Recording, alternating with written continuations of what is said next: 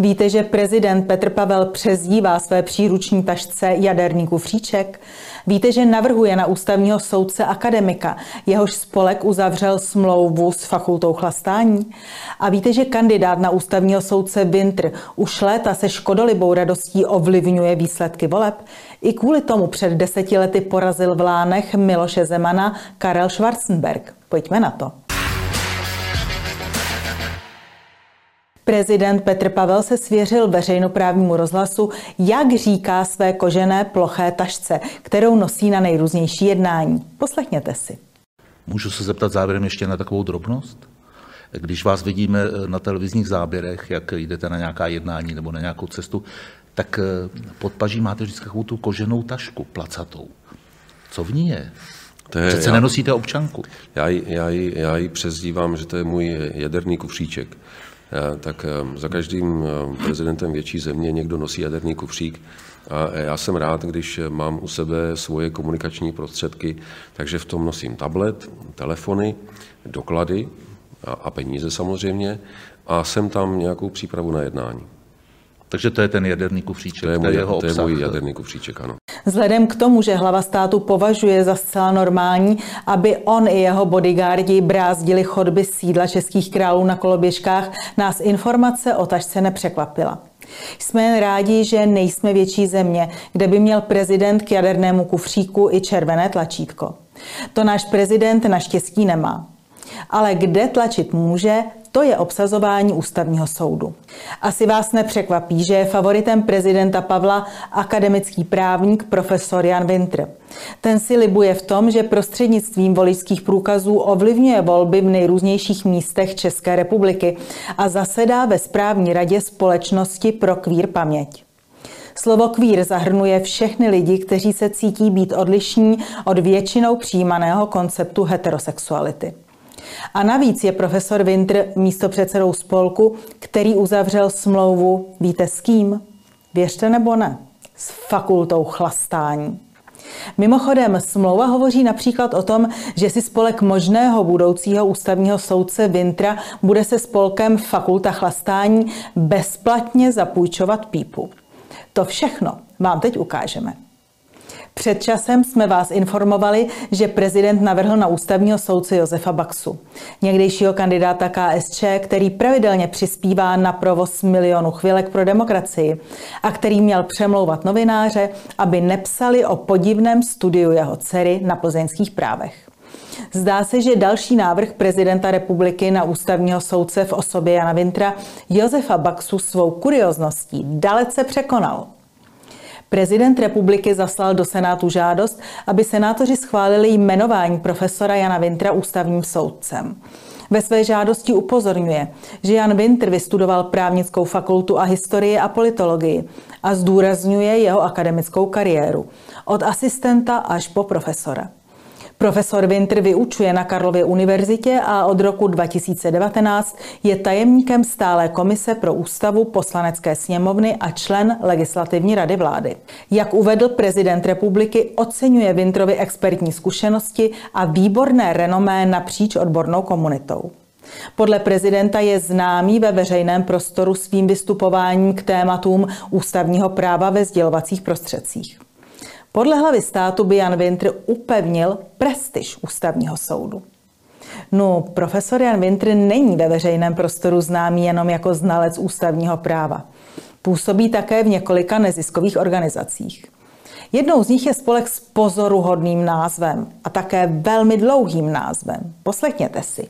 Třídní fond třídy D 1992 až 1996 Gymnázium Zborovská v Praze. Co jste to za spolek, že jste tak debilní? Konec názvu spolku. Budoucí možný ústavní soudce Jan Winter léta působí jako místopředseda tohoto spolku a spolek publikuje své názory.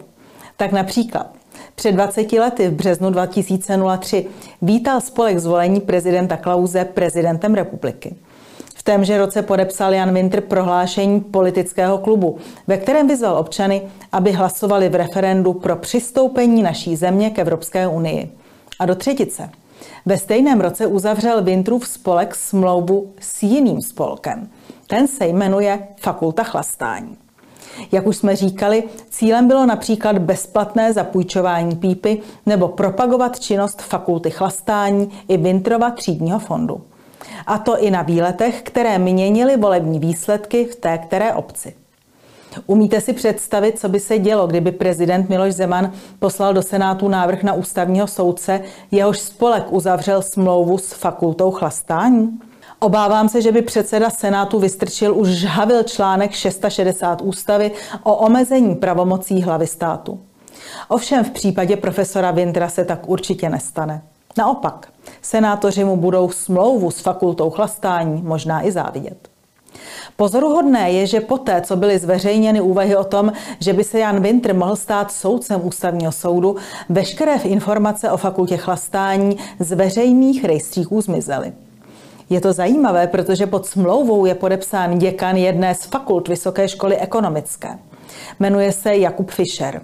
A na rozdíl od děkana Miroslava Ševčíka, který je nyní za své občanské aktivity postaven před etickou komisi Vysoké školy ekonomické, děkan Jakub Fischer, který spolu s možným budoucím soudcem ústavního soudu jezdí do obcí měnit volby a podepisoval smlouvu s fakultou chlastání, před etickou komisí Vysoké školy ekonomické nestojí.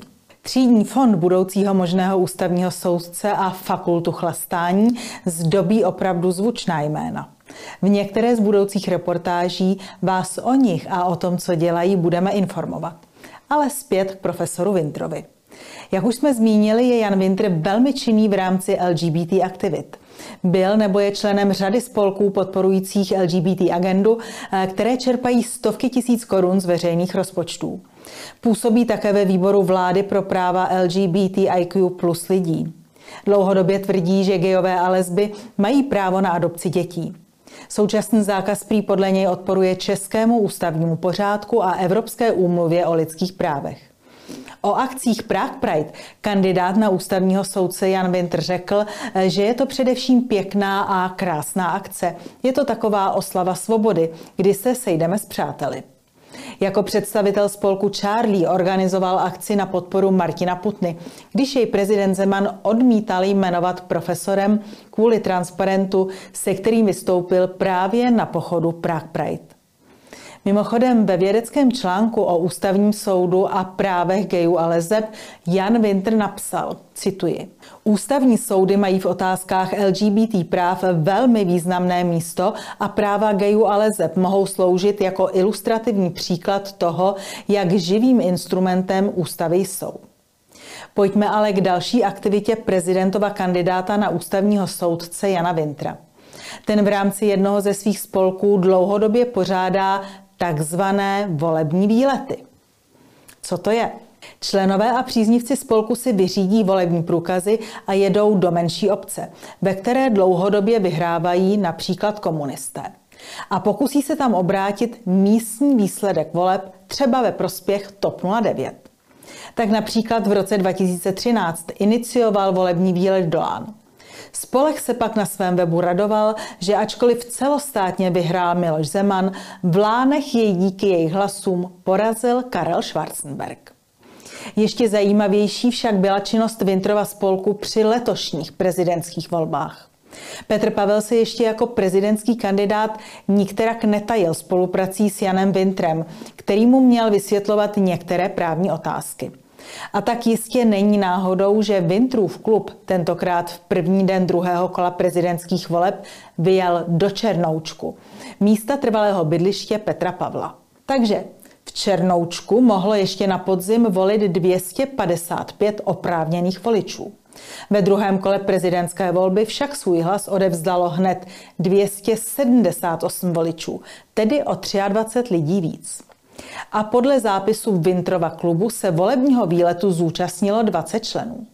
A skutečně si jej užili. Podle zápisu je volební komise v Černoučku i hned po odvolení nasměrovala do neoficiálního volebního štábu, ve kterém využili nabídky volebního guláše, piva, klobás a kafe. Co myslíte, kde asi ten volební štáb byl, když se podle zákona nesmí v průběhu voleb agitovat v blízkosti volební místnosti? A co myslíte? Vadilo kandidátovi na ústavního soudce Vintrovi, že ho volební komise, která má podle zákona svědomitě a nestraně vykonávat svou funkci, poslala do volebního štábu? Podle zápisu Vintrova spolku nejspíš ne, neboť prý po krátké, ale intenzivní oslavě v podobě několika rund na hoře Říp zakončili volební oslavy v příjemném temném baru na Roudnickém náměstí. A perlička na závěr. Už dříve jsme vás informovali, že kandidáty na ústavní soudce posuzuje sedmičlený prezidentský konzultační panel, ve kterém zasedají mimo jiné profesor Jan Kysela nebo docent Marek Antoš. Oba jsou dlouholetí kolegové a především blízcí přátelé Jana Vintra. Sám kandidát na ústavního soudce Vintr přirovnal v jednom svém textu docenta Antošek, cituji, k slunci hřejivou náladu vyzařujícímu, a sebe sama pak pan profesor přirovnal k měsíci, který sála světlem odraženým. Tak co myslíte, je lepší svěřit prezidentu České republiky tlačítko k jadernému kufříčku nebo klíč k obsazování ústavního soudu?